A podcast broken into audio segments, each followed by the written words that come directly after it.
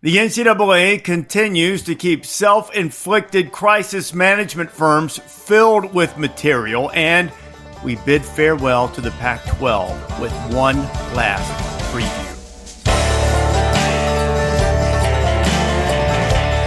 This is the College Game Day podcast for Thursday, August 10th. Rece Davis and Pete Thamel here.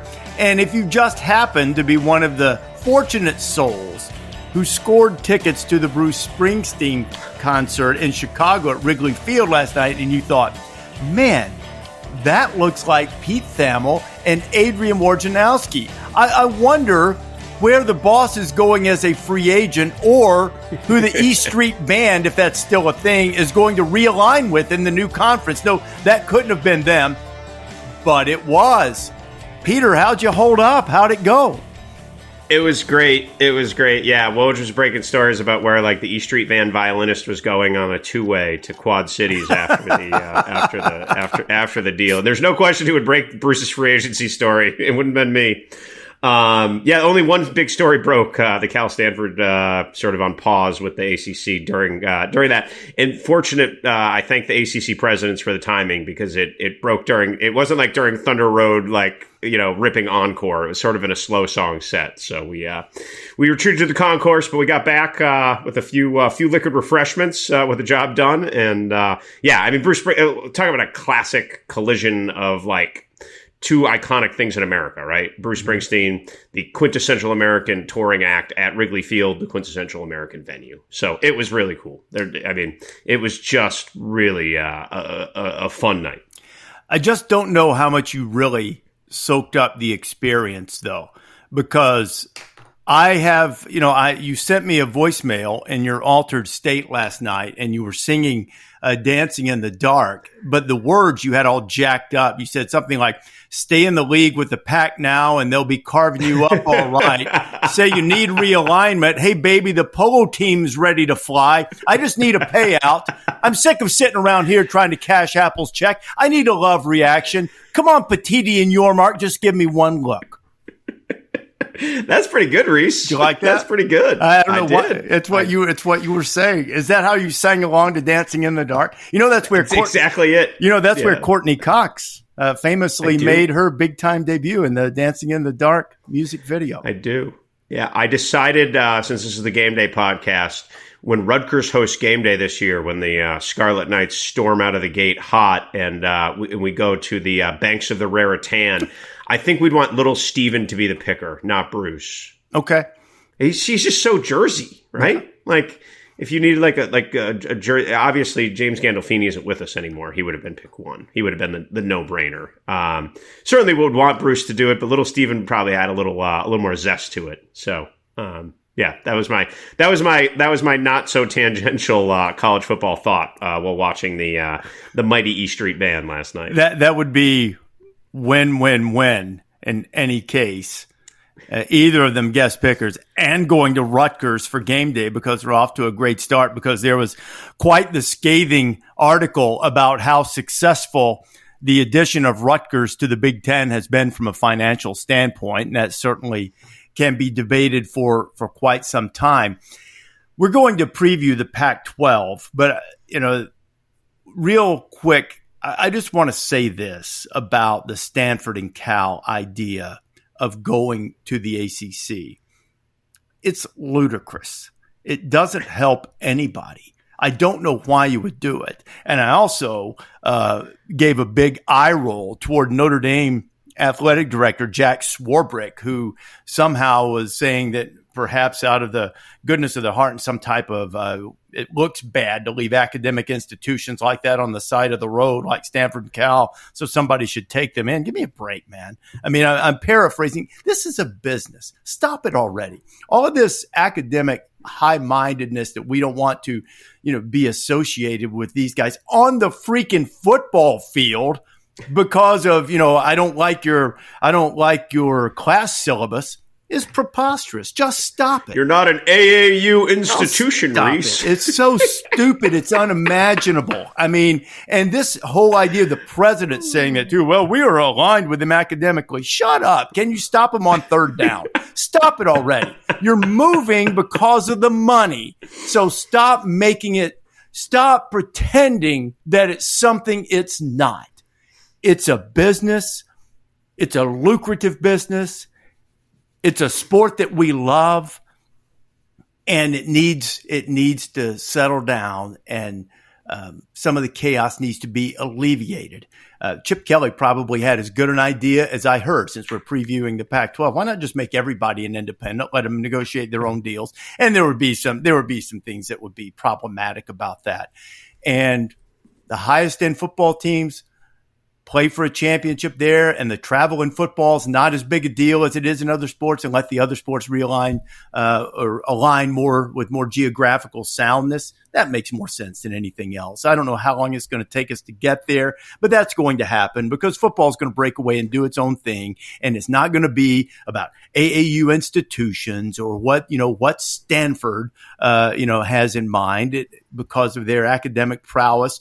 Uh, somebody uh, somebody mentioned that with their endowment, they should just buy the Big Ten if they want to be in. I think take the, if it's so if it's so stinking important, just go buy it. You know, they could a forty billion dollar endowment or something. I, I've I've got no patience for people trying to make this about academics because it's not. It's about money and football and entertainment, sweetheart. Football's the vehicle. So, good, good Coach Corso uh, Yeah. drop there. Yeah, That's always yeah. appreciated. Happy birthday to Coach, by the way. yeah, man, eighty eight. God, Yeah. God bless him. He's he's a, he's an icon. Uh, no sporting entity in the world embraces obvious bad results necessary for change like college athletics. So I mean that in this way.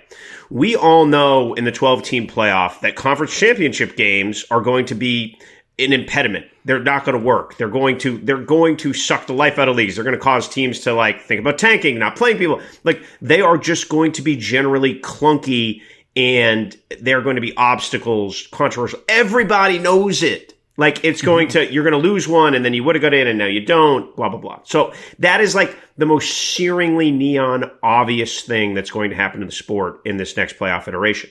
All right. But we are going to have to wait to live it out to like let's let's embrace the suck and then change even though we can all see the suck happening so it's the same thing with these like geographically disparate leagues like they are going to you know it is not going to go well in some ways michigan's going to go play ucla and then come back home and lose to minnesota and everyone's going to melt down and say they were tired and uh, you know god god the you know the basketball is actually where this is going to resonate the most Oh, for sure. if you're Yeah. every other weekend um, i remember uh, uh, Brian Dutcher uh, in the Louisville regional. I, I was covering it uh, the Sweet 16 for us this year. It, he was like, it, he's a, he's very Minnesota, right? He's like earnestly blunt. Uh, and not in a bad way. And he was just like, yeah, he's like, we flew to Orlando last week, and I, I walked up the, down the plane, down the aisle, and said my ID, I don't know how the hell, uh, you know, USC and UCLA are going to do this. This is awful. I'm exhausted, and we haven't got there yet. And I'm paraphrasing, but it was it was pretty much that blunt.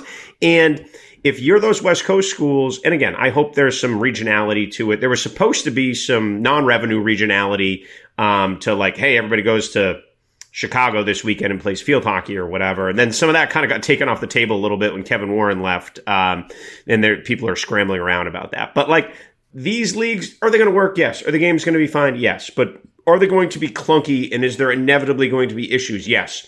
We see them. Teddy Thamel could like pull up a map and see that they, like this, the geography is not going to work.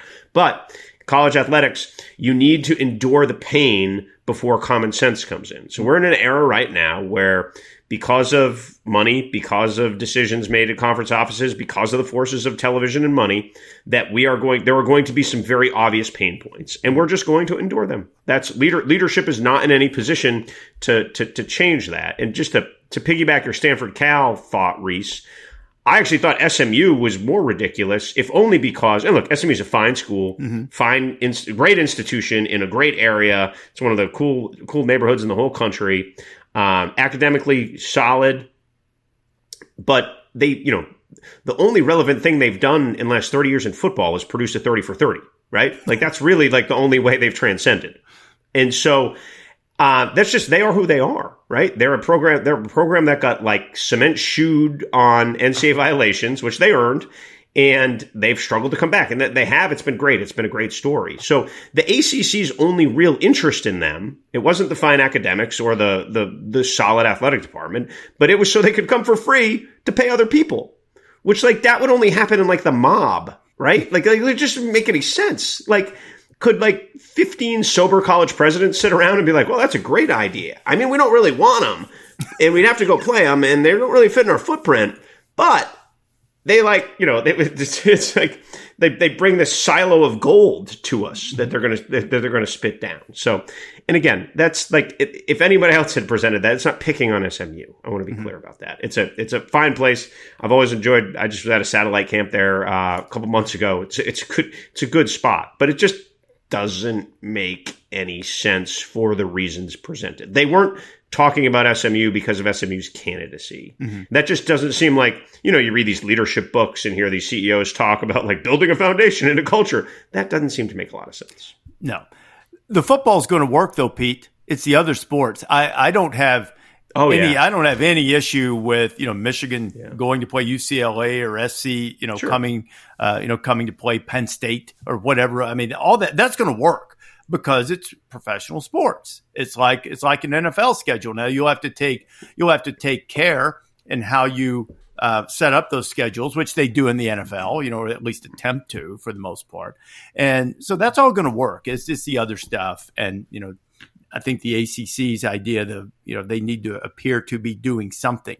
Yeah, uh, I guess, and you know, I, I just don't know at this stage of where Stanford and Cal are and what they can be and what their commitment to it is, just how valuable they are. It, that you would, I don't know if reaching into that market delivers what you think it might. It certainly doesn't in terms of attendance. If you look at at their stadiums on any given Saturday, for the most part, you know, not particularly full, but they will play football and hopefully they'll do well. That'll be nice. My only my only regret after after seeing uh, the demise of the Pac-12 and only four teams left, I was like, okay, how can two of the remaining four play in the final Pac-12 game ever? Well, there's the obvious way that say, I think it's probably more likely to say Oregon State and Washington State, though that's highly unlikely, uh, would play in the Pac 12 championship game. That would be one way.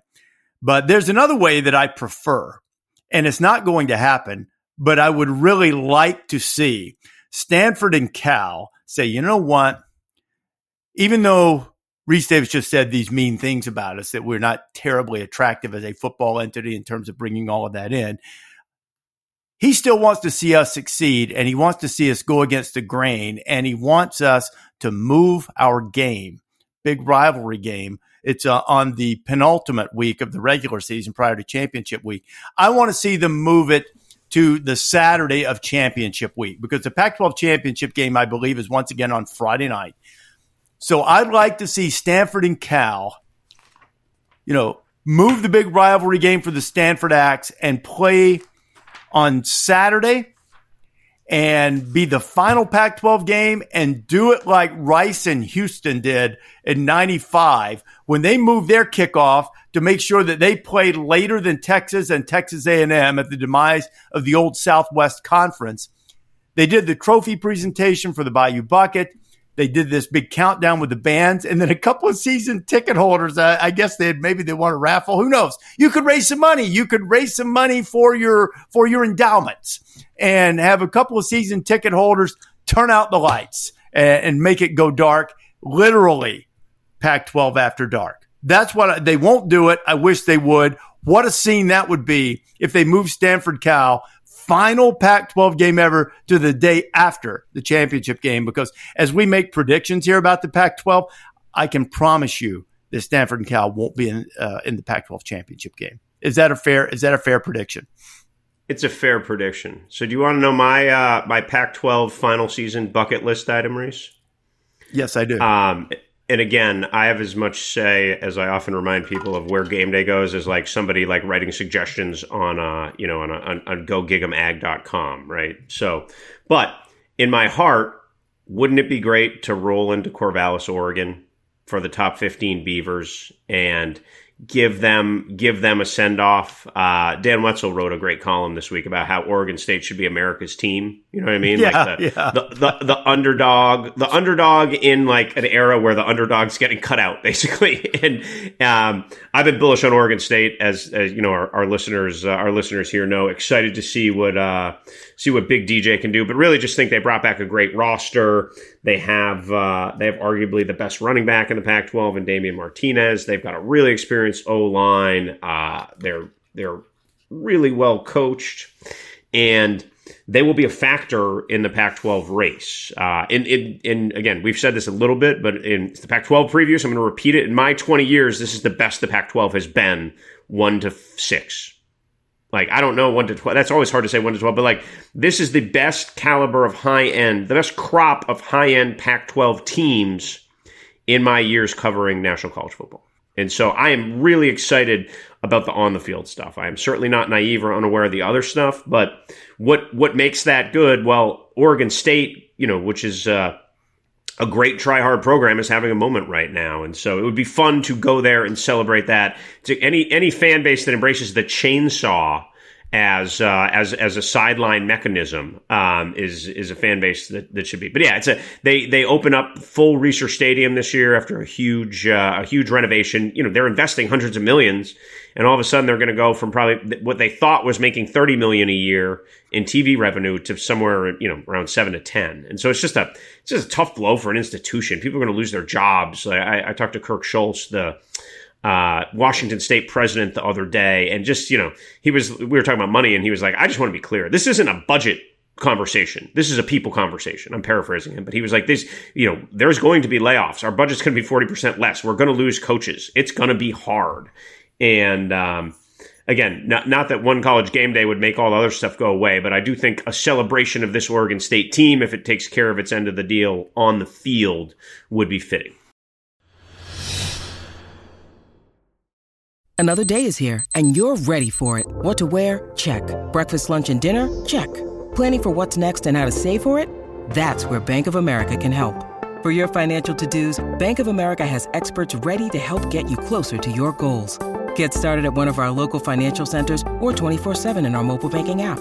Find a location near you at bankofamerica.com slash talk to us. What would you like the power to do? Mobile banking requires downloading the app and is only available for select devices. Message and data rates may apply. Bank of America and a member FDIC.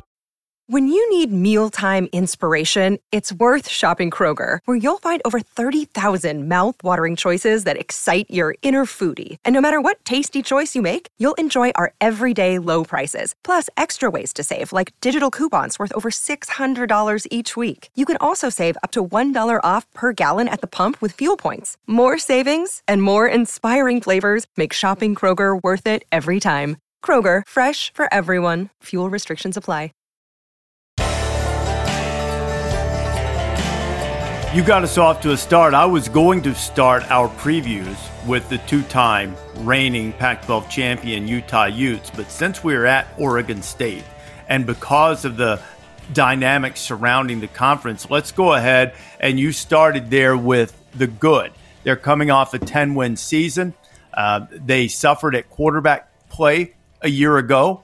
Um, but now they hope they've solved that with the transfer of Uiagalelei there. They did lose their leading tackler to LSU and Omar Speights. That's not good. They you mentioned how well they were coached. They were better in the fourth quarter in terms of outscoring their opponents. Um, they they were the best among the top five teams in the Pac-12, among the ones that finished in the top five in the standings. I think they've got a chance, Pete, to to be playing in that championship game at the end. Absolutely. Now, you look at their schedule; they should start. They're they're going to start three and zero. Tricky trip to Washington State, just simply because it's hard to win there. A lot of good teams have gone there and and stumbled. But then on the the final Friday night of September, they have Utah in Corvallis, and I think you know, you look at the rest of it, they do have Oregon at the end. Obviously, they've got Washington and Corvallis, and they don't play SC. that Utah game early is going to be huge for them. And I think they're going to be okay on defense, even without Speights. They did pick up a few guys in the in the transfer portal, particularly on the offensive line. Got a linebacker too uh, from from Wyoming, who's a who's a decent pass rusher.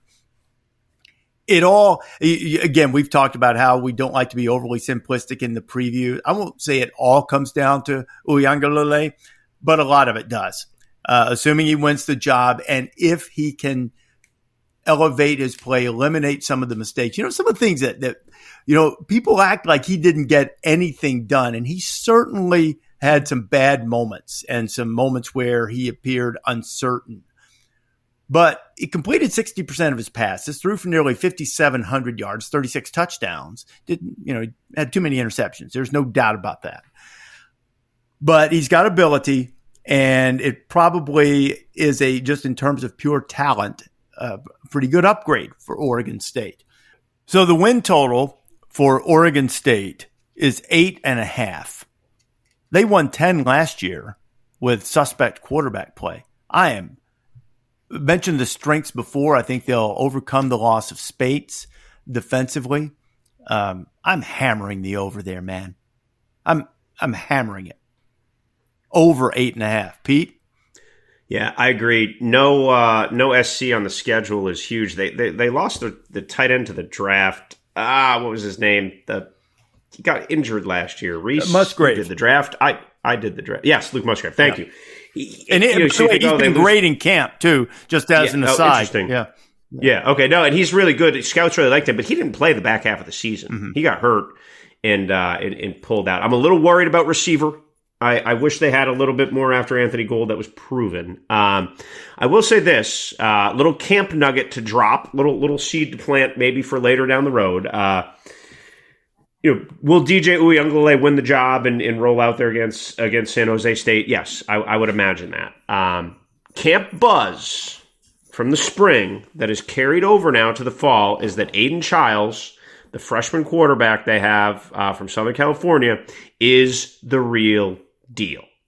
And I don't, I'm not saying he's going to be the starting quarterback there this year, but he's a guy who they're going to build around in the long term. And they have a ton of excitement about him. And that is a staff that knows quarterbacks and can develop uh, quarterbacks. So that said, I will say a, I will say a Hail Mary for continuity's sake that the recent developments and realignment don't scare him off. Um, you know, and you can say that about any of their talented players. Same mm-hmm. thing with Washington State. Same thing with Cal. God, can you leave Stanford? But kids could leave Stanford. So, but yes, that was just that. That was a a name that came up to me in recent weeks as somebody to like have two eyes on, not one. Look forward to him, and they also have the guy Ben Gulbranson who played for them yeah. quite a bit last year too. So all he did was win games, right? They they have options if um, yes, you know if DJ doesn't win the job outright or if things don't go well. So we're taking the over at eight and a half for Oregon State. So from there, you know, you're tempted to go to SC because they suck all the oxygen out of the room for sure, because, and rightfully so, because they're USC, a storied history, Heisman Trophy winner, all of that. But I think in order to be fair here, we should go next where I'd really intended to start the previews with a team that's won the league, won the conference Absolutely. the last two years with Utah. Utah comes back with seven guys coming back on offense. Just how healthy Cam Rising is and how soon is a significant question. Brant Kuithe, one of their great tight ends who was hurt late in the season, is back. We got uh, the big kid from Australia, Thomas Yassmin at wide. Rec- I mean, at a tight end. They use their tight ends as well as anybody. Ja'Quinden Jackson, former quarterback, another Texas transfer, looked great at running back and they've got nine guys back on a hard hitting defense and a couple guys in the portal, including cornerback from Ole Miss, Miles Battle, who maybe you know can uh, can help them in the secondary. Uh, a little bit with some of the losses that they had to the draft and some of the weaknesses they had a year ago. That's the good about Utah. What are you worried about with Utah? I'm worried you didn't mention Money Parks at wide receiver. All right. I mean, I'm just worried. You saw the name Money Parks, you saw how productive he was, and you decided willingly not to bring him up. Um, So that just it's it's a bit of a character indictment. Um, and also so, because his name's Money Parks. Yes, that is that is absolutely uh, the real reason that I that that I brought that up. Um, so I, I, mean, I think everything sort of starts with Rising's health, right? Mm-hmm. Like they've got a they've got a lot comes down to that first game because Utah has been obviously they've won they've won the Pac-12. Can they push through the threshold and now be in the thicket of that college football playoff conversation again? Well, the schedule, I guess, would be my second biggest worry. Florida at home. I don't think Florida's going to be that good. You don't think Florida's going to be that good. Um, it's still Florida, right? It's not West Florida to open. Mm-hmm. Um, so that game, you know, I think looms really, really large for for for them. If they want, to, if if Utah wants to say we are a top five program in the thicket of playoff contention, they have to beat Florida, and then they have to go to Baylor, which is sort of a a, a, a program built the same way they're built, a smash mouth program, a toughness program. So those are, you know, there aren't many teams that have two games to open the season of that caliber. Um, when you look at just a you know a perennial SEC contender that might not be one right now, but it's still filled with you know talented athletes, and then uh, Baylor, it's you know a recent Big Twelve champion who's, who's very, really solid. So um, I think you know how they handle that start and manage that start and manage rising through that start. Um, you know, depending on his health, can he uh, can he move the ball? Um, and then I do think there's uh, you know there's some experience questions on defense. I think is fair, right, mm-hmm. Rece? You know what I mean? There's there's Diabate's it's hard gone, to doubt. yeah, yes, yeah. It's, it's hard to doubt the Utah defense after legitimately 20 years of Utah producing good defenses with Kyle Whittingham as the coach, and now Morgan Scalley's proven a really really strong defensive coordinator there. So, but there are some there are some questions, questions in the secondary, questions at safety that I just want to see before you know see early that you know that, that give me a little bit of pause. Win total for the Utes is eight and a half. And in addition to the games you mentioned right off the top, before September comes to a close, they also play UCLA and Oregon State. Probably would be nice in terms of you know making sure Rising is 100% coming off of that injury. If maybe some of those were moved a little later in the schedule, but they still also have trips to USC and trips to Washington. The win total is eight and a half, and that hook is what's going to push me to the under. I'm going to take under eight and a half by eight. I think they'll be sitting on an eight at the end of the regular season. Can we put in a call to Mother Nature that that September 29th, destined to be on FS1 late night game that you and I are probably not going to be able to watch all of because we're going to have to wake up to go to, to, to do game day the next day. Can we just assure there's foul weather of some kind? Like I want fog, I want monsoon, I want something. It's I don't want it to be 68 and like, you know, a little fall crisp in the air. All right? Like is it is that too much to ask the gods? They've had a bad run in Corvallis. I want to slog that night. Is that is that too much to ask? No, sorry, I don't think so. Yeah, I just think that's that's just you know, it, it, Oregon State hasn't had a good hand. I want I want a good setting. Remember when Reggie Bush? I think it was Oregon State when the USC Reggie Bush teams went up there. I don't think they lost, but they got pushed and challenged, and it was just like it was like Halloween out of like a movie. Um, there was the Mark like Sanchez team lost up there. That's right. No, that is right. A weeknight yes. game. Yeah. Yeah, so I would, I would, I would like some, uh, I would like some calls into to Mother Nature. So I'm sure there's some people behind the scenes at game day that you know find the guest pickers that probably have a few levers they can pull there. So I'm going to take the over. I don't think they'll lose four games. I think they'll lose three. Well, you doubt Utah at your own peril, and certainly it was a perilous thing to take under. And it, look, if if they go under eight and a half, it'll just be by the half. In, in my, I can't. I can't see any situation or circumstance where they lose, you know, more than four games. And I assume that, you know, that's, that's probably of these as I was looking to see which way I was going to go. That's probably the one that I was most uncertain of. The, the, I think it's largely just due to the schedule that we mentioned. And there's also, we'll get to this team in a bit, but they also, right after the trip to Washington, they go to Arizona. And Arizona, I think, is going to be one of those teams this year that clips uh, a team or two, and they kind of catch Utah at a good spot. There, there are a lot of schedule lineup things to give you pause about Utah, but nobody doubts their ability, their talent, their toughness, all of those things. They're they're year in and year out the most physical team in the Pac-12, and I assume that they will be again the team that that Utah beat in the championship game last year, who sort of took the nation by storm with the transfer portal and Caleb Williams winning the Heisman is USC. Lincoln Riley back for his second year. Williams was brilliant trying to join Archie Griffin as the only two men in college football history to win two Heisman trophies. Hard to bet against him right now. They've got explosive receivers, Mario Williams, Taj Washington, Brendan Rice back. They added Dorian Singer from Arizona, who had over 1,100 yards receiving last year. They got a transfer from South Carolina, Marshawn Lloyd, to add to the running back room.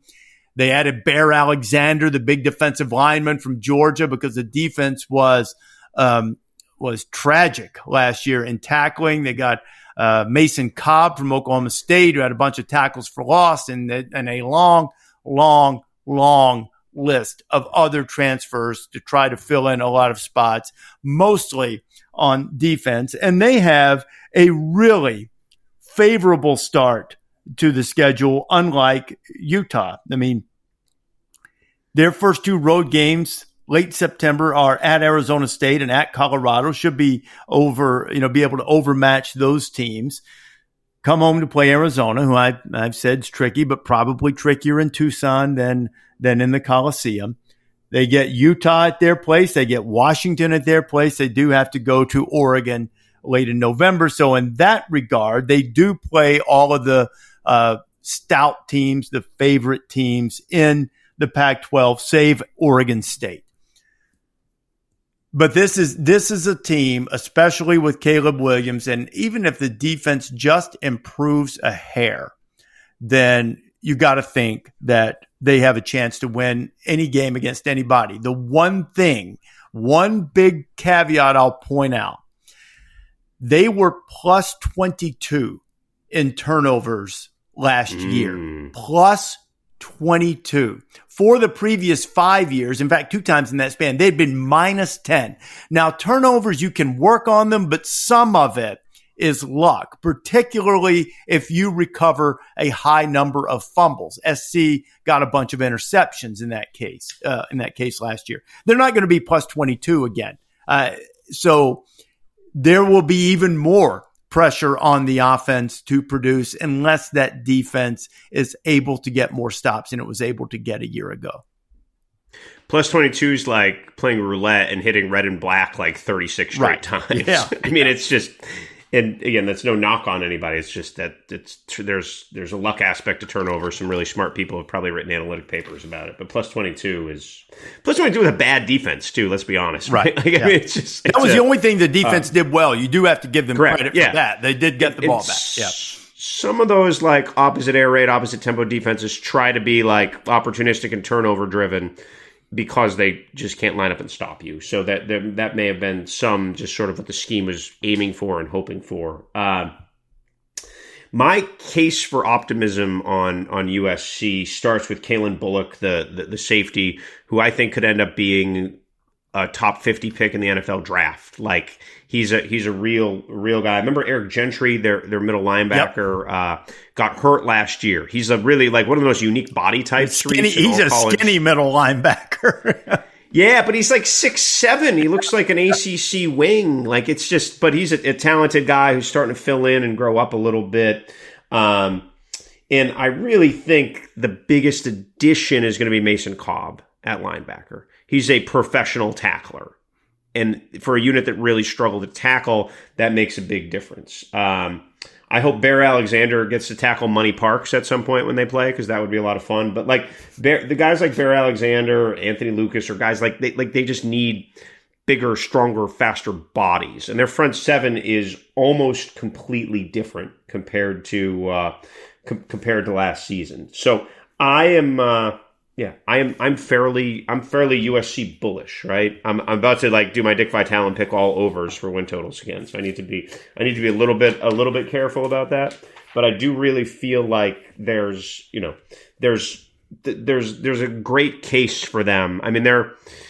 two one score games away from making the playoff, essentially, right? Mm-hmm. So I do feel like there's a uh, there's a really good case that they could you know they could make a they could make a push here. Um, another guy to watch. Lincoln Riley told me this uh, this spring. Braylan Shelby, who's like a six four edge. They really feel like is like the kind of true freshman who's come in and really been a little bit above his star rating and could really contribute uh, defensively right away. Like they've had plenty of blue chippers on offense, but they haven't had guys like him, uh, a ton of guys like him, come in and make an impact. So I'm, I am very. Uh, I am very bullish. I've I've been driving the Caleb Williams bus since he was in high school. Um, uh, you know, an outstanding kid.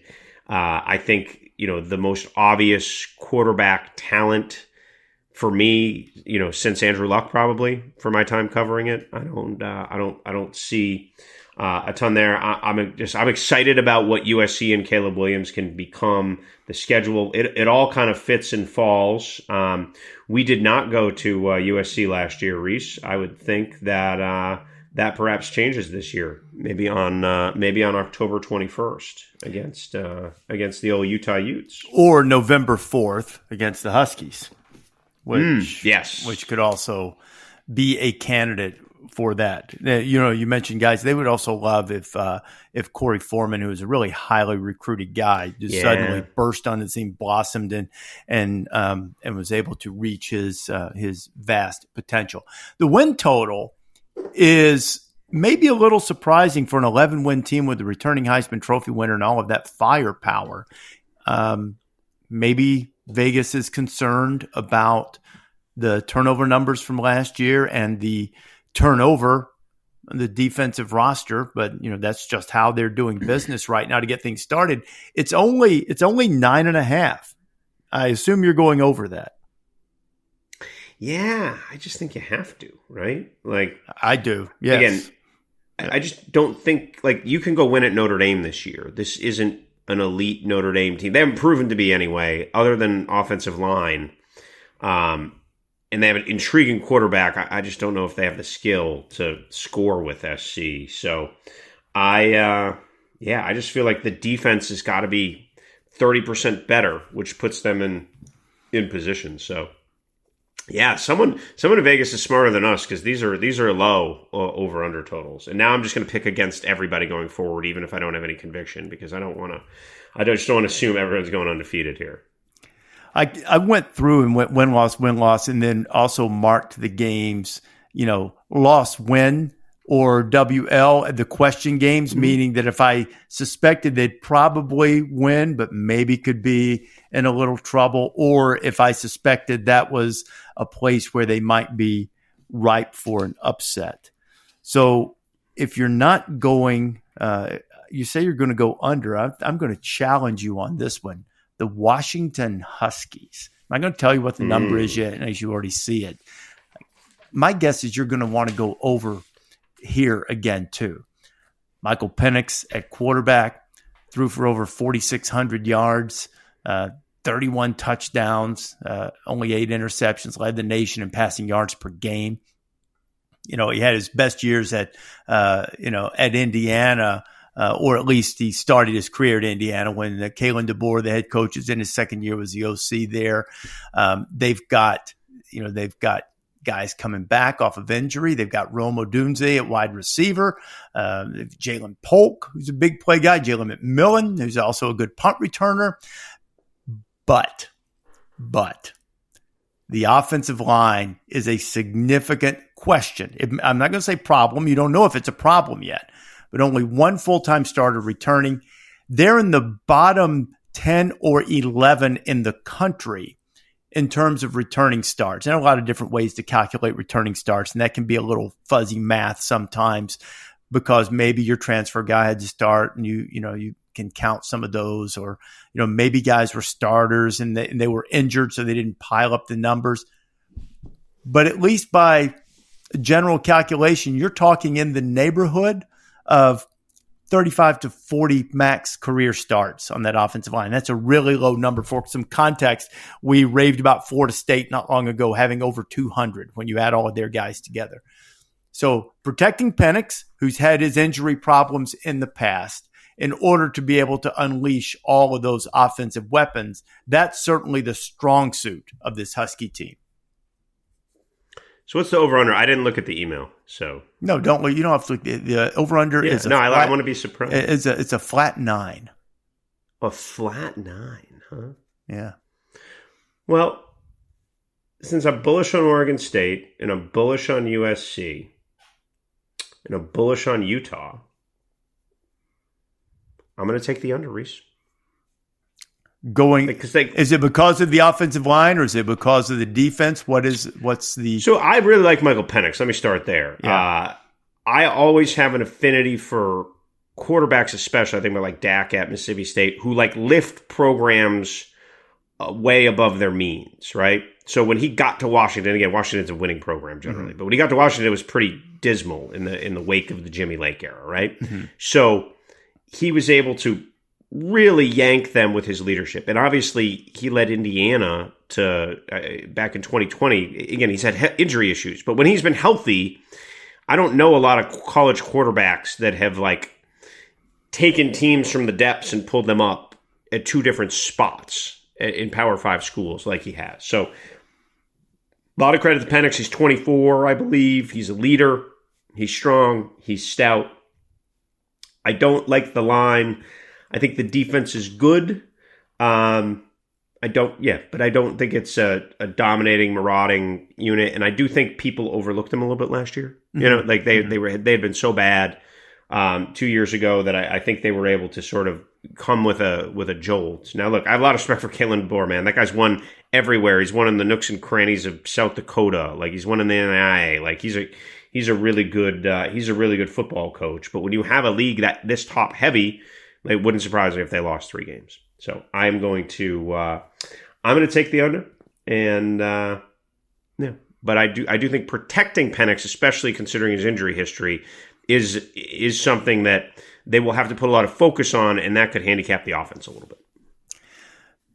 They they also have some of their defensive guys that are either coming back from injuries last year or in previous years have slowed their development, but they've been productive in the past. A linebacker, a ZTF, Zion Tupuola-Fetui, uh, only had four and a half sacks last year, but he has a, he's had Achilles problems. He had concussion problems earlier in his career.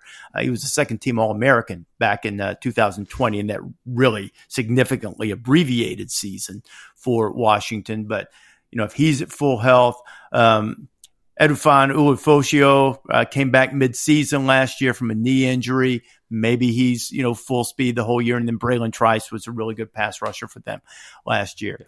I um I'm really really worried about the offensive line. Not going to lie about that. But as I as I look at this, I it, it's tough because here are here are the the three games that put you at three at Oregon State at USC, and they and certainly have got Oregon at home. But then that trip to Arizona can, as you know, jumps out as one of those that you kind of you kind of stumble and lose one. Boy, I mean, I, I think nine's I think nine's the number. I'm uh I'm gonna I'm gonna believe in the development a little bit, and I'm I'm going to take. I'd like to take the push, but we don't allow that here. I'm going to take the over. Though I'm, I'm going to take the over on Washington, thinking they win nine or ten. Um, I don't. I don't think they'll. I don't think they'll fall below that. Similar team in uh, in the Pac-12 used to be division rivals, but no longer is Oregon. There's obviously uh, been some change at Oregon new offensive coordinator because, well, it's another college football season and it just wouldn't be a college football season if Bo Nix didn't have to learn to play uh, under a new offensive coordinator. Will Stein taking over um, for Kenny Dillingham, who took the head coaching job at Arizona State. Dan Lanning in his second year, they won 10 last year. Uh, they, they spit up the Oregon State game late that left a little bit of a sour taste in their mouth and then pulled out the bowl game against North Carolina at the end. They've got a lot of returning uh, guys. The offensive line maybe not as experienced, but they did add several veteran guys from uh, from the transfer portal. They you know they've got defensive backs from Ole Miss and Alabama, uh, certainly reaching into Lanning's history as an assistant coach and a staff member in the SEC to try to uh, bulk up that defense. Brandon Dorlus is, is back. They've got Jordan Burch from South Carolina transferred to rush the passer. Um, they've got Evan Williams, who was all Mountain West at Fresno State at safety to help that secondary as well. They've got Bucky Irving back as a running back. They've got some wide receivers for Bo Nix, and they've got Bo Nix, who ran for 14 touchdowns. That was the most of any quarterback in the country last year, and one short of Marcus Mariota's single season record at Oregon. Completed 72%. He didn't turn the ball over. And they were best in the Pac 12 last year in terms of outgaining their opponents on a per game basis. They were plus 136 yards per game in Pac 12 play, but didn't get a lot of pressure on the quarterback. And you wonder if Jordan Burch is the, you know, is the answer to that. He was a former five star guy, good player. Don't know that he's been a necessarily dominant player for the Gamecocks. They'd like to see if they can unlock that there with the Ducks. So I've listed some good things, couple of bad things about Oregon, or at least question marks. Where do you see Oregon good and bad? So obviously, you know, you're you're sort of hallmark skill positions, there's a lot of checks, right? Bo Nix check, Bucky Irving check, Troy Franklin check. Uh, one player that you did not mention that there is some really good buzz on in NFL circles is their left tackle, who's just a sophomore, Josh Conerly Jr. Uh, I've been told that he's like for two drafts from now, as you know, scouts, agents, etc., people are starting to like narrow in. I've been told that he's a guy that's a that's a real that's a real prospect. Uh, he and Kelvin Banks, the Texas left tackle, are again. I'm not going to say they're the two best true sophomores because there could be guys who redshirted who we don't know about. Like that's sort of the the big reveal in September. But those are two of the buzziest guys if not the two buzziest guys. So again, this is the new reality of Oregon. You get a five star. He was their jumbo kind of extra guy last year. I think he even caught a touchdown pass. So that's a that's an important anchor uh, for Dan Lanning for the next two years, Rece, that they can put put him there and establish themselves in the uh, in in the run game in that way. Uh, after him, there's a little inexperience on that O line. I think that that would be a, that would be a concern of a concern of mine. There's going to be a little inexperience in the play caller. Will Stein who uh, was at UTSA and did an unbelievable job. Um, before he was at UTSA, he was a position coach there. Um, he was a high school coach in Texas. He was Hudson Card's offensive coordinator. Oh, I get these mixed up. I think he was at Lake Travis. Um, but it could have been what's the other one? Big one in Austin? Westlake. Um, Westlake. It was at Westlake. Um, I went there and did a story, and you'd think I'd remember. Um, but there's a lot of stories in a lot of places, so I apologize for that. But Will Stein is a sharp young guy. He was a walk-on quarterback at Louisville. He was a GA, kind of QC uh, in Herman's time at Texas. Um, but big stage for him, uh, especially with the defensive head coach. Uh, they have a very good staff there with with Junior Adams and with Drew Mehringer and some other veteran guys. But that's you know, there that is a concern. They lost their O line coach to the Patriots, uh, Adrian Klemm last year. So you know that that is something to uh, that is certainly something to watch. And look, they were bad on defense last year. There's mm-hmm. really no other way to say it. Um, the notion in the spring was that Lanning would get more involved himself. Now that he sort of has the head coaching thing, a little bit more experience with it. So it, it, and they did have a decent amount of staff turnover. So it'd be interesting, uh, Rece, sort of rolling uh, rolling forward here you know how how some of that shakes out. There's a good there there they are very talented, but there's also a good amount of unknowns too. The over under line or the win total line, I should say, is nine and a half. I'm going under with Oregon, and I'm not trying to apologize for it or explain it away. I do like them, but there are too many there are too many potential empty elevator shafts along the way when you combine that part of the schedule. I'm not a huge schedule guy in terms of like, you know, they've got an easy schedule. They're going to win or lose. Um, simply because if you're not good enough, you can have an easy schedule and a loss will find you.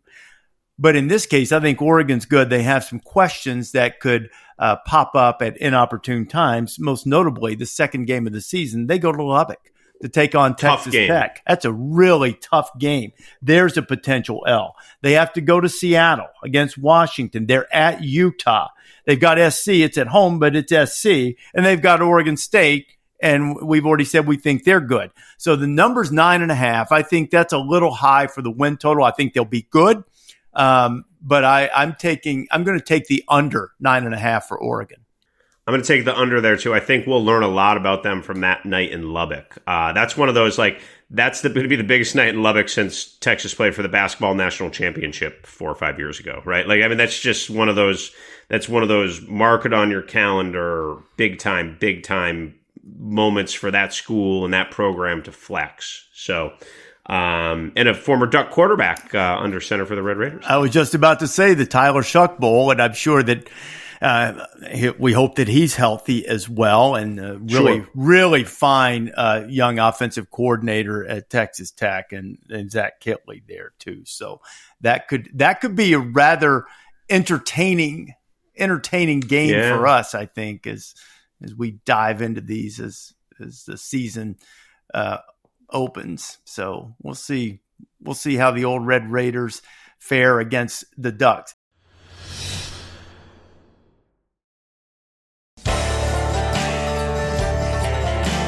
We're going to go rapid fire at some point here to hit some of these other teams, but I maybe a little bit more just because they're on their way to the Big Ten because they're a big brand name. Uh, as uh, as my buddy Jim Harrick used to say, UCLA, Pally. Um, Chip Kelly in his sixth year there now. Good season last year with nine God, wins. Six years. Yeah, huh? isn't that Man. crazy? That's it that's is. nuts. Uh, don't know what they're doing at quarterback. DTR, I think DTR followed Mark Harmon as the Bruins starting quarterback. Had been there for quite some time. And now they're probably either turning it over to a freshman, speaking of buzz in, uh, in the offseason, mm. Dante Moore, who turned 18 during spring practice. They also have a transfer from Kent State and Collin Schlee. Uh, they hit the MAC pretty good. They've got a running back transfer from Ball State and Carson Steele. They've got a transfer from Army at running back. Uh, they've got a transfer from USC at wide receiver in Kyle Ford. But maybe I don't know if he's going to make our all name team in the early in the early part of the season. But they've got a wide receiver transfer from Cal named J. Michael Sturdivant which reminds me of the uh, of the great poem, uh, the love song of J. Alfred Prufrock. Are you familiar with that fine piece of uh, literature, Pete? I am not, but I think J. Michael Sturdivant could be a first round pick this year he is he is a guy who got overlooked a little bit because he was at Cal and wasn't highlighted. That he could he could be a guy who like streaks out against Coastal opening weekend and really becomes a buzzy a buzzy guy in our sport and an emerging name. So if you want to talk about the poem, that's fine. But I, am here for the I'm here for the uh, for the inane knowledge. So I'm going to deliver it. Does uh does J. Michael Sturdivant dare wear white trousers rolled to the knee? Does he dare eat a peach? In the room, the women come and go. Speaking of Michelangelo. Anyway, two returning starters on the offensive line. We add in all the transfers that Chip has brought in, they, and they've got you know well over 120 career starts in college football. Uh, Laiatu Latu had 10 and a half sacks, so they've got they've got a big time pass rusher there. Um, scoring defense still wasn't great. They gave up more than 38 times um, last year and they've you know they've probably, with the notable exception of Moore, they've probably been a little more active in the portal than on the recruiting circuit. And you're sitting there with an eight and a half win total for UCLA, trips to Utah, trip to USC, trip to Corvallis.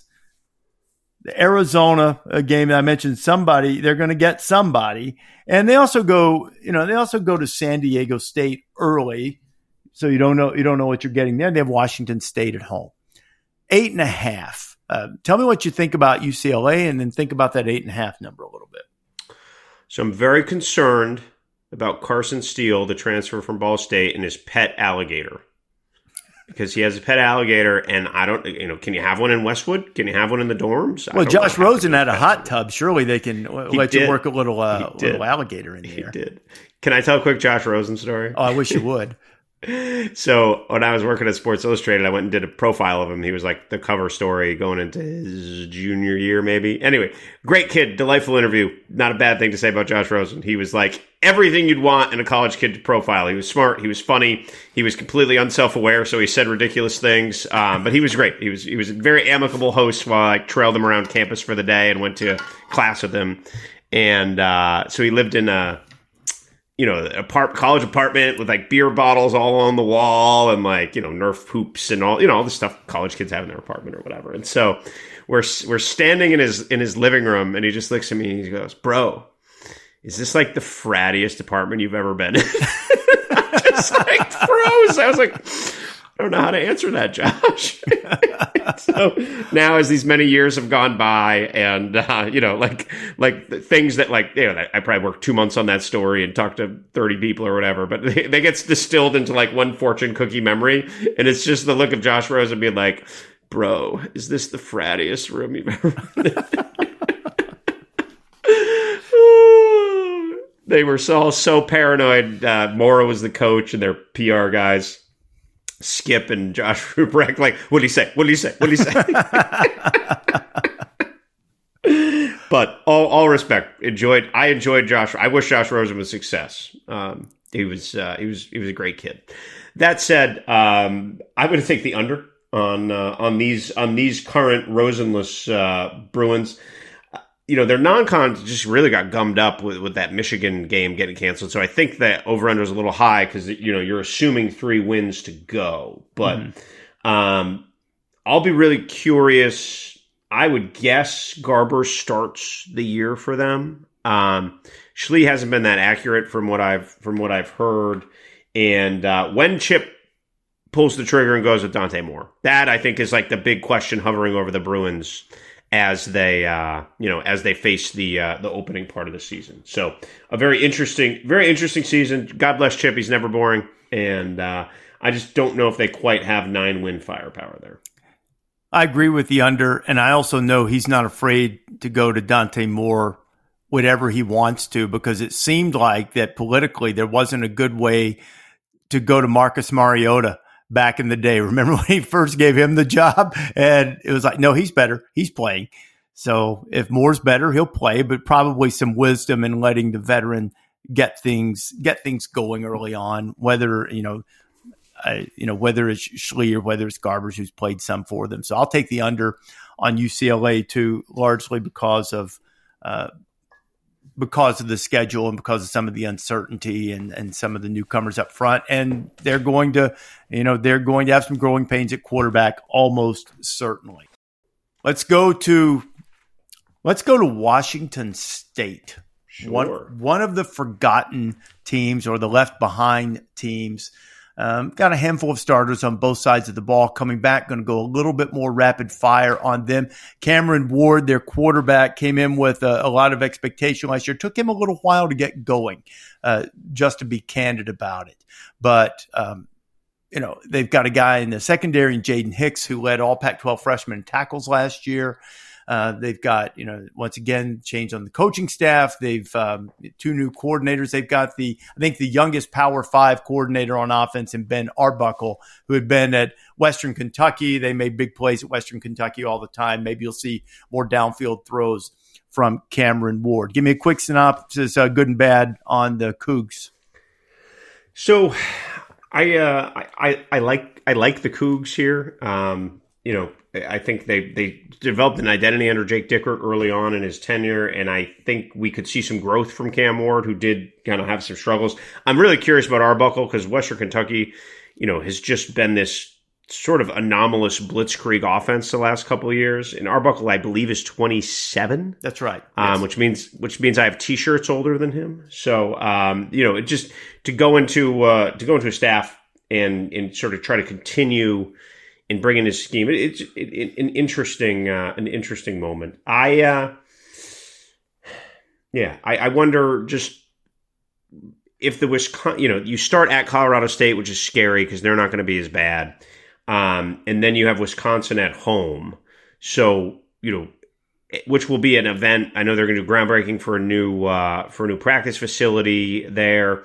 Um, it, it'll be interesting to see if they could if they could beat Wisconsin again, which I don't think they will, can, you know, can they really ride that and go at that point on? Their home, Northern Colorado, home there. So, but I just have concerns that they could, you know, new Wisconsin under Luke Fickell, a master of competency, can could maybe jam it to them a little bit, and all of a sudden you could see them spiral. What's their over under, Rece? Uh, they're over under six and a half.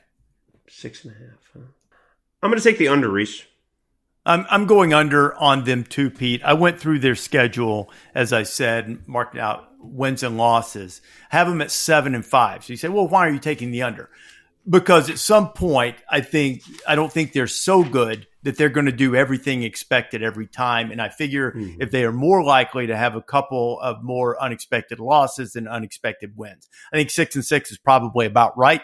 Uh, so since they gave me the hook, I'll take it, and um, I'll take under Washington State at um, at six and a half. Let's stay with uh, another team, and I uh, there's two more now that are going to be left out. The sturdy Golden Bears of Cal, and I think this could be a dire situation for them. Though there are a number of guys who've started quite a bit, um, they don't have any experience to speak of at quarterback. It appears that Sam Jackson, the fifth, perhaps TCU transfers the guy at least in uh, preseason. And, and, to be candid, I haven't heard since practice has started, but that was the guy that uh, you know maybe uh, was the most talented one. They did get a, an offensive lineman, Matthew Wyckoff, who started a bunch of Texas A&M that could certainly help them a little bit. A defensive coordinator's son, uh, Jackson Sirmon, the the son of uh, Peter Sirmon is a great linebacker, had over 100 tackles last year. They'll play good defense. They also got a couple of transfers from Florida and Clemson that, and Florida State for that matter on the defensive side. They'll play good defense. I just don't know if they'll score, Pete. That's sort of been the thing with them for a while. They open at North Texas, then they play Auburn, road games at Washington, road game at Utah, road game at Oregon, road game at UCLA, and they get SC. So, that um, that win total for the sturdy Golden Bears is five. Um, synopsis and over under on that. Synopsis is, um, you know, Jake Spavital obviously has had success at different places on offense. So he comes in there as the first year's coordinator, and the thought is they, they you know, they need an adrenaline shot. Um, you know, losing Sturdivant is not going to help them for skill wise. I just don't see where the skill comes from. I don't see where the points come from. So, uh, you know, Jaydn Ott is, uh, you know, a guy who's a solid player for them and a good Pac 12 level player. But I just think when you go through, I just wonder, like, boy, these, you know, Cal and Stanford are so down, Rece. Are they just on the precipice of just like falling completely off the map, right? Like, if you're if you're at one of those programs with all this ambiguity over the conference stuff, it'll be figured out in the next few weeks. Like, are you entering this season checked out about where you go next? Mm-hmm. You know what I mean? I just really worry. Those are proud programs. Like Aaron Rodgers went to Cal, Marshawn Lynch went to Cal you know, Jared Goff went to Cal. Like they, you know, these are just really, really strong programs. I mean, Sonny Dykes was the coach there, and he couldn't figure it out. So it's like, and he's a really good coach. That's not Sonny Dykes' fault. That's Cal's fault. So I really think, like, man, uh, I don't think they're going to be very good. I don't think they're going to win five games, and I am not optimistic about paths to relevancy in the future. Agreed. Under dire times uh, for Cal, and if you think it's bad at Cal have a look at the farm. Stanford coming off a three and nine season, one and eight in Pac 12 play, uh, beat Arizona State by one point. Somehow they beat Notre Dame last year, which is miracle of miracles. David Shaw, an unbelievable run at Stanford, uh, decided his, his time had come. Certainly not shoved out the door. Uh, you know, he, he decided it was time for a change. So in comes Troy Taylor, uh, who has said the right things that their intention is to play Power Five football. He did a tremendous job in his three years at Sacramento State. He is a Cal grad a former Bear quarterback, but they've got hardly any returning starters. Um, I guess the tight end Benjamin Yurosek would probably be, and EJ Smith, Emmitt Smith's son, would be the two guys that you would look at as uh, as their best players on offense. They were minus 10 in turnovers last year, minus 20 the last two years.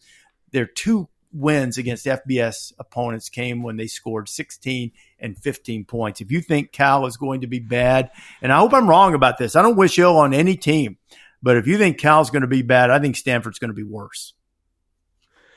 Yeah, I mean, just you think about in the last 20 years the great moments that those two programs have had. I think about all the trips I took to Stanford when they had Andrew Luck, but they had David DeCastro. Uh, they, they just had, you know, really talented players on both sides of the ball. Um, the D line was the number two pick in the draft. They were just they were loaded, man. They were rocking and rolling. They were a high end national championship caliber team. So it is it is sad that it got this far. It's stunning that it, it that it got this far, and it's scary that it may you know continue to spiral here because um, they're you know between Jim Harbaugh and then David Shaw they both did unbelievable work to to to build it to where it was. I think it was Shayne Skov. Remember him? He was like mm-hmm. a great linebacker there. Yeah. It was just you know like they they had an edge. They had an identity. They were maulers. They were nasty. Um, yeah, I think Yurosek is the one guy like the NFL is like particularly interested in there. I just like you look at Michigan and they could start two Stanford transfers on their offensive line. Mm-hmm. That's just not right. It's, it's sad, you know. Like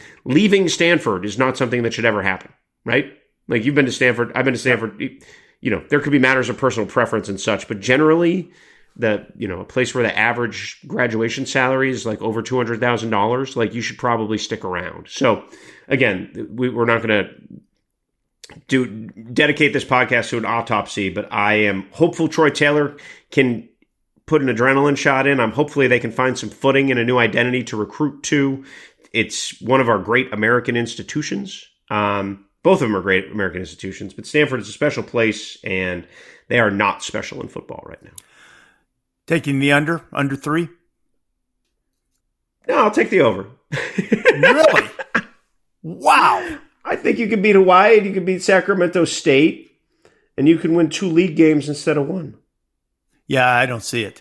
They don't have okay. a quarterback that's thrown 10 college passes and they return a grand total of 15 FBS starts on the offensive line. You know, if I if when you look, you can be proven wrong. Happy to be proven wrong. Just because a guy hasn't played doesn't mean he's not good.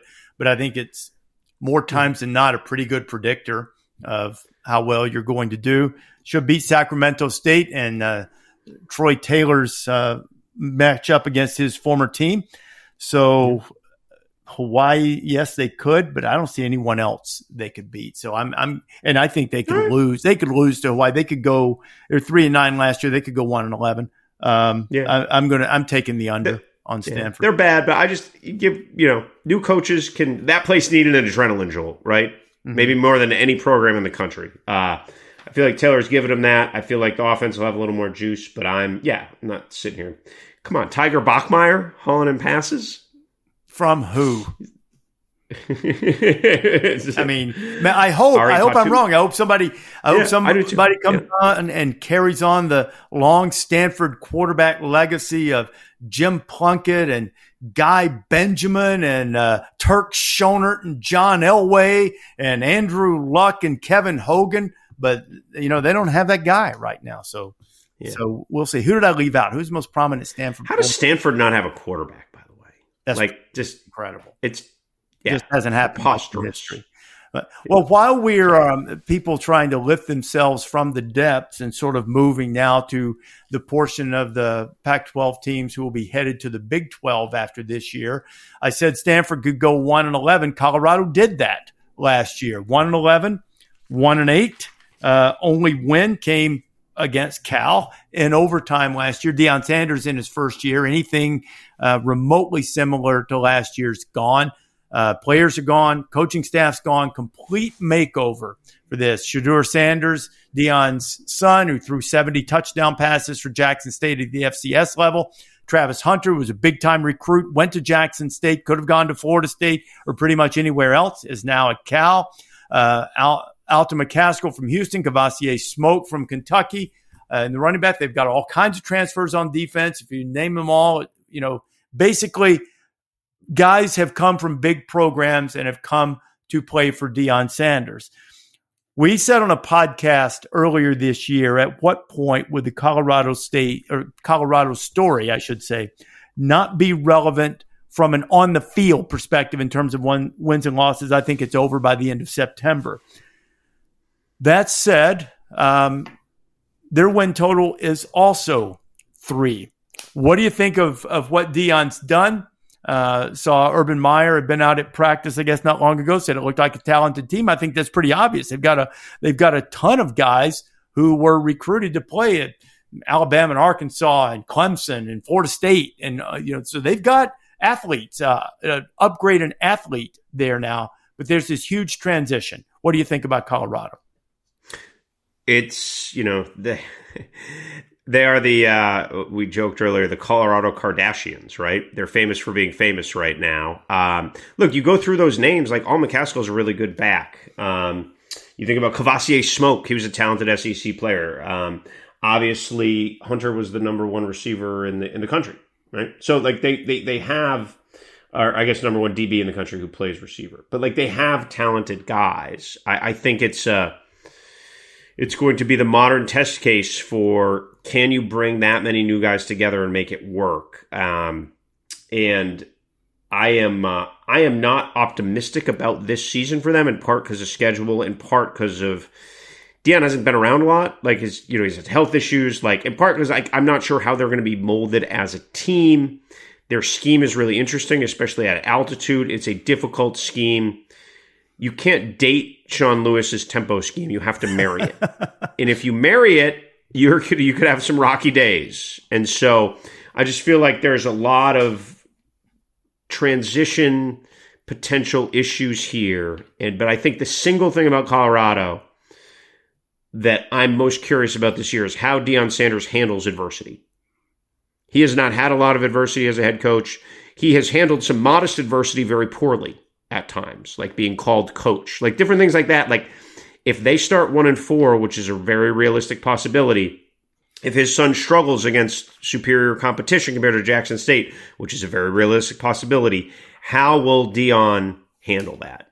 And I don't know the answer. And I think that will define year one for me. So with three sitting there, I can't take the under, right? They, they, they have, they have middle of the road Pac 12 talent. They, they're probably going to win a few games. Um, but yeah, I would probably I probably think they'll win they'll win four, which in the big picture of building that thing back is progress. Will it be viewed as progress and will the players and coaching staff act as if it's progress is the question. Mm-hmm. They're going to clip somebody. And yeah. you know, they were but they're and they're going to just by the talent upgrade, they're going to look better losing than they did last year when they, you know, pretty much got pummeled most every week. The schedule is just brutal for them at TCU, um, Nebraska, which certainly hasn't been wildly successful, and they're in a new coach situation too. But you know that's you know that's a tough non-conference game. You know, it's not like you're going to be guaranteed to get one under your belt there. Colorado State, you mentioned them earlier, maybe a little bit better. I there's part of you, and and I think you're just being, or I'm being caught up in the, you know, the fact that I believe Deion's Deion did a really good job at Jackson State and has done a great job getting talent in. But I feel like I'm getting caught up in that more so than the reality of what you talk about. I'm taking the under because I don't think, you know, outside of, um, you know, Stanford I guess. I, I don't see Cal on the schedule outside of Stanford and maybe Arizona State, which happens to be on the road. I don't see anybody that I feel certain they're going to beat. You know, so uh, so I'm going to go. I'm going to go under, and I do think it was a good hire and will be successful long term. But some of the things you mentioned might be a, a real factor with the physical um, difficulties that uh, that Deion Sanders has had to endure during this offseason too. So I think that's part of it. I'll go under um, on on Colorado, but acknowledging that certainly they they could clip somebody completely unexpected, especially late in the season, and and maybe you know maybe get to four. What about Kenny Dillingham's first year at Arizona State? Drew Pyne, the Notre Dame transfer, uh, in there for quarterback. They also got Jacob Conover, who at one time was a pretty highly thought of guy at BYU transfer. They got a running back from Sacramento State, uh, Cameron Skattebo. I think I'm pronouncing his name correctly. He was a Big Sky Offensive Player of the Year last year. They added some guys in the portal, so they have guys who played up front. Um, they were active in the portal on defense too. Got the well traveled Juwan Mitchell from Tennessee uh, to come in. They are replacing their top four tacklers. Defense was not good last year. They added 32 Division One transfers. So as much talk as there's been about uh, Colorado, Arizona State's added a bunch of them as well. We look at this win total for uh, the Sun Devil win total is five, and they've got non-conference games, at least non-conference for now, against Oklahoma State and Fresno State. So you look at the schedule, and USC they have them at home. They're at Washington, and they get Oregon at home late in the season. And a lot of the teams from the Pacific Northwest historically have gone into the state of Arizona and um, had to, had to wear a loss home. So you know they're at Utah as well. Number is five. What do you think about Dillingham's first team and that total? Yeah, I have a little quiet optimism about th- this team. Uh, Drew Pyne is a professional collegiate quarterback, right? He's a you know a no mistake guy who can help you navigate through some growing pains and through some what we're really going to start seeing, Rece, is like coal- coalescing pains, right? Like these teams with all these guys from disparate places coming together, and it's going to take a game or two. You talk about some of these lines with uh, experienced guys that just haven't played together. So I, I think that Pyne is sort of the right um, the right old hand to to navigate them through that. Uh, when I think about Arizona State, I really think Jalin Conyers, the the tight end, is one of the most underrated players in the country. I feel like he'll have a you know he's the perfect Drew Pyne target. Uh, Drew Pyne threw approximately seven thousand passes to uh, Michael Mayer. Michael Mayer, sorry, Michael Mayer. God, my mind scrambled today. I'm forgetting like key players. It's that uh, it's that uh, Springsteen concert last night it's a Springsteen concert, but it's really like, yeah, tracking down like the Fresno State Board of Directors the last two weeks. muddled my already fragile brain. Um, so, yeah, I'm, you know, the one thing about Arizona State that's kind of interesting is when you go around the country, how many frontline players were there, right? Mm-hmm. Florida's best receiver was at Arizona State.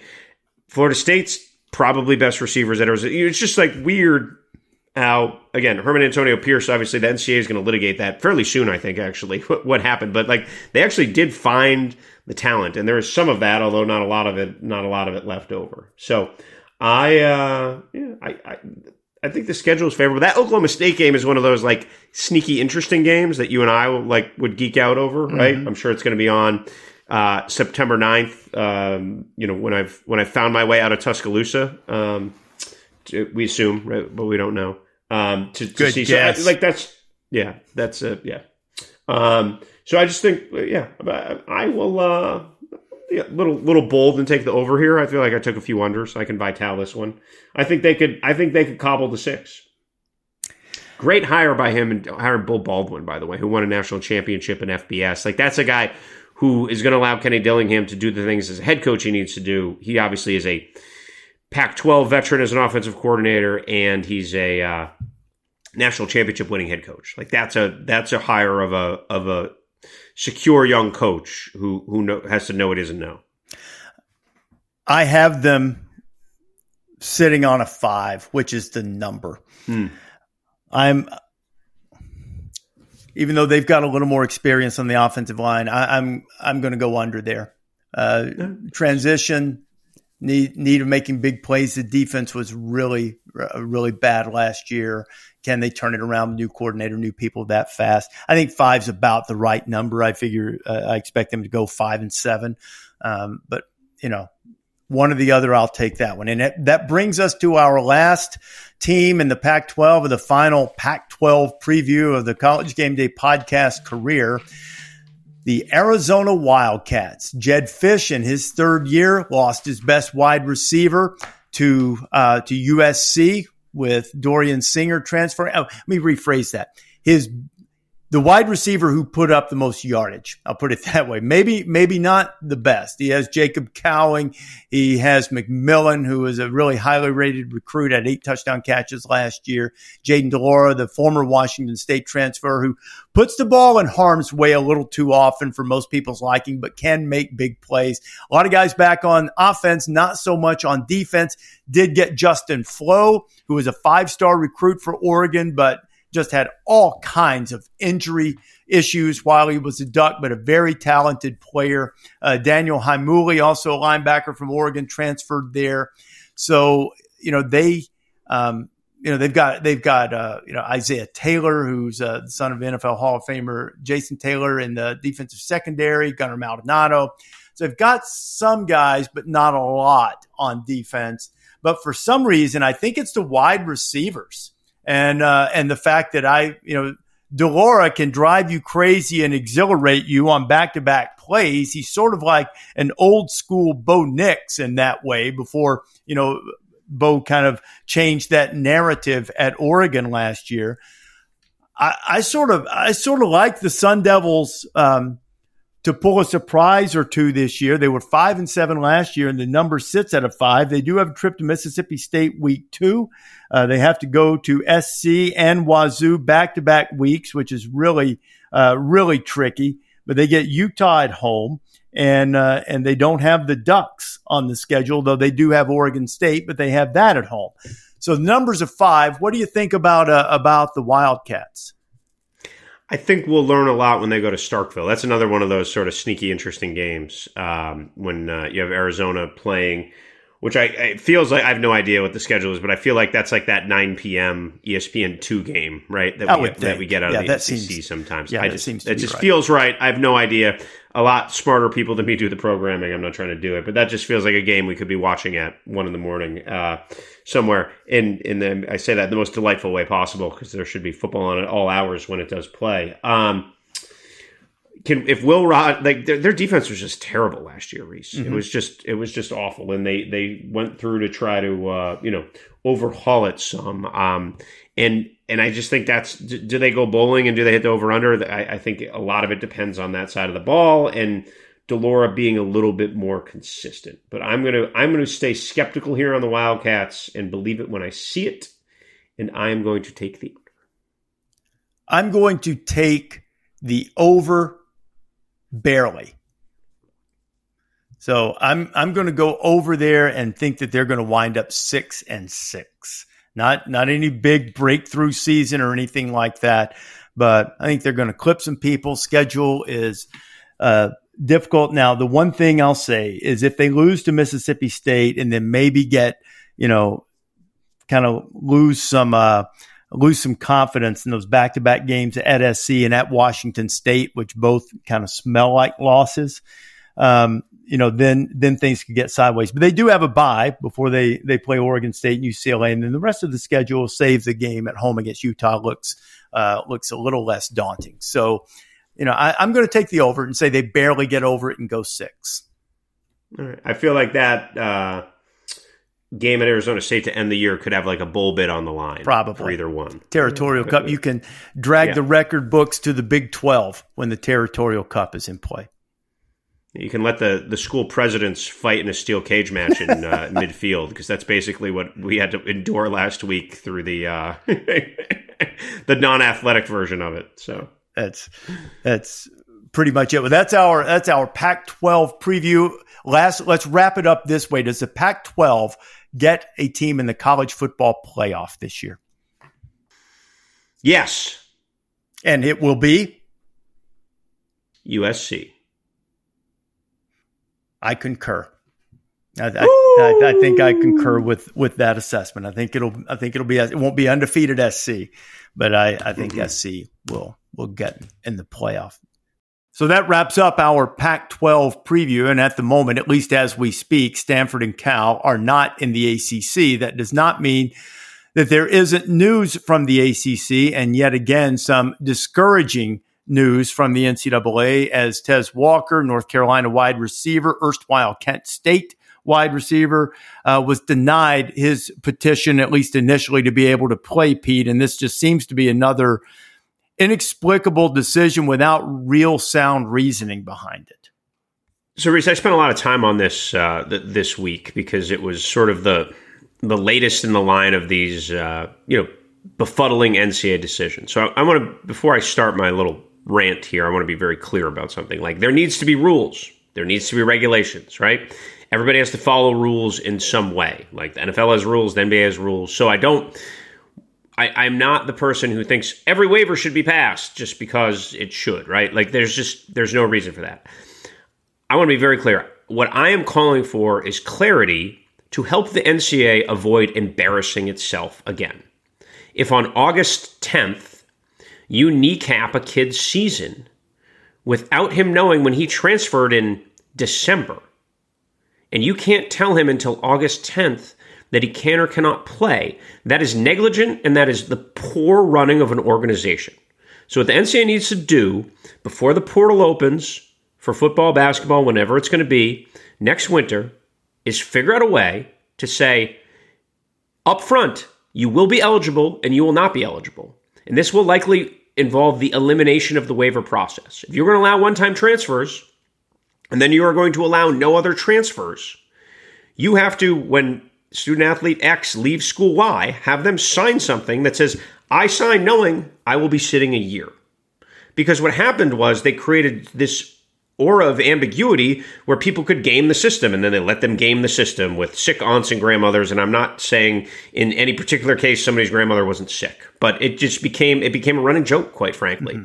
and they basically made themselves easy marks to be conned and they were conned and that then that became institutionalized so now you have tampering going on and people think oh yeah you can get a waiver you can get a waiver you can get a waiver like it's like buying a you know it's like buying a hamburger at McDonald's. It's it's just you pick one up. And if you are going to have a set of rules and everyone's going to agree to the set of rules, they should be so concise that before the player leaves where he's going, he should know whether or not he's going to play. There should be no surprise. The the the Tez Walker thing, we can get into the details of it, is pretty complex because he didn't play the COVID year. He has a sick relative. Um, and he really only played at one school. So there, there's a pretty good case for a waiver there. I hope he gets it because there's some common sense involved. Um, but I really hope he gets it because he should have been told, and the rules changed actually since he left Kent State mm-hmm. too. But mm-hmm. he should have been told the day he went in the portal, you will or will not be eligible. And that's what the NCAA, the, the, the waiver process is always, I'm sorry, the the transfer eligibility process has always been slow and clunky, like everything else at the NCAA. So you need to refine and streamline your rules to let people know. So I had basketball coaches calling me saying, "Well, there's a bunch of guys in our league, so we're gonna we're gonna enter a wave of this, right? Mm-hmm. Two time transfer ends up somewhere else as year as you're not eligible. He's ruled ineligible. Everybody screams. So the clarity can't come on the back end because the NCA is setting itself up. It's self sabotage. Of course, it's not going to be fair. Of course, there's going to be human interactions. Of course, no one's going to say, oh, well, that's the case. Tough luck, buddy. No. You need to run your organization in a smooth and streamlined way where the information is available up front and not days before the season because we're just going to go through another cycle of this and it's just it's just sheer mismanagement. So Anyway, that's the end of my rant, but I think there's a very simple solution to what's going to be a very gummy problem for, you know, the season coming up in football and then in basketball we're going to get another wave of this. I agree with you and I won't I don't want to take us down cuz the whole rabbit hole of the Tez Walker situation, but in addition to the circumstance that you mentioned about not playing uh, the COVID year at at the school that he was going to North Carolina Central, if memory NC serves. Central. Yeah. Then he went to Kent State and his coach left. His coach is now the offensive coordinator at Colorado, so there there are a number of levels there. But that's a His that's coach a, left for a worse job. it was he left for a better job. Yeah, that's a that's a great yes. point though. If the rules were out there and it was like every time if your coach leaves, first or second transfer, you can go. You know, if you played here, you didn't. Um, you know, all those things. If there was some clarity, people, you know we try to make this so complicated and coaches and administrators saying we need structure. You know what the structure is? Make the rule, make it have some sense to it and let the players know before. That's a great, great point that you made. Players know before you go into the portal, there's no waiver. There's no waiver process. Here it is. If you go in the portal, you're eligible, no questions asked. If you go into the portal in this situation, you're going to have to wait a year. And, and eh, also, those rules don't need to be stupidly restrictive. Either they need to employ employ some common sense, and maybe the only waiver process is simply this: the coach and the player agree that it's time to go. Because I've used this example, and I'll leave it with this. I've used this example many times. We always think it's about the players being tampered with when they leave, and for for highly productive players like Tez Walker, that is the case. I'm not tampering necessarily, but players wanting them, them being desired. There are also situations where a coach will call a player in and maybe say something, uh, something like, "Well, you're never going to play here, but I would never take your scholarship away." But understand something. If the four guys in front of you on the depth chart get hurt, I'm going to bring in a guy from the scout team. I'm going to recruit a guy from the Fiji intramural team, and he's going to play before you play. But you can stay. You can stay. So then they can say with a semi straight face, we never run anybody off here, but they do. And so maybe if there's a mutual agreement, maybe that is the waiver process. You know, that if, if, hey, look, okay, I'm fine with him leaving. It's his second time to go. It's not working out here. I'm fine. I want to go. Maybe that's it. But other than that, uh, what, what you've had to say is, is spot on. Set the rules. You know before you go in. And there and i even saw i think Mack Brown said that the rule changed or was implemented like a day or two after um, Tez had already enrolled in classes. So I'm with you. I hope I hope some common sense prevails, and in this particular case, he's granted the waiver, and maybe they will listen to you and and implement these things up front so that players go into the portal and know what's awaiting them on the other side. That's been our Pac 12 preview on the College Game Day podcast. Thanks for listening and thanks for downloading the podcast. We encourage you to continue to do it wherever and to watch on YouTube where our glorious faces and Pete's, um, Pete's beat up face from a night at Springsteen uh, will still shine through with the great smile and the countenance of all things college football. We'll talk to you next time.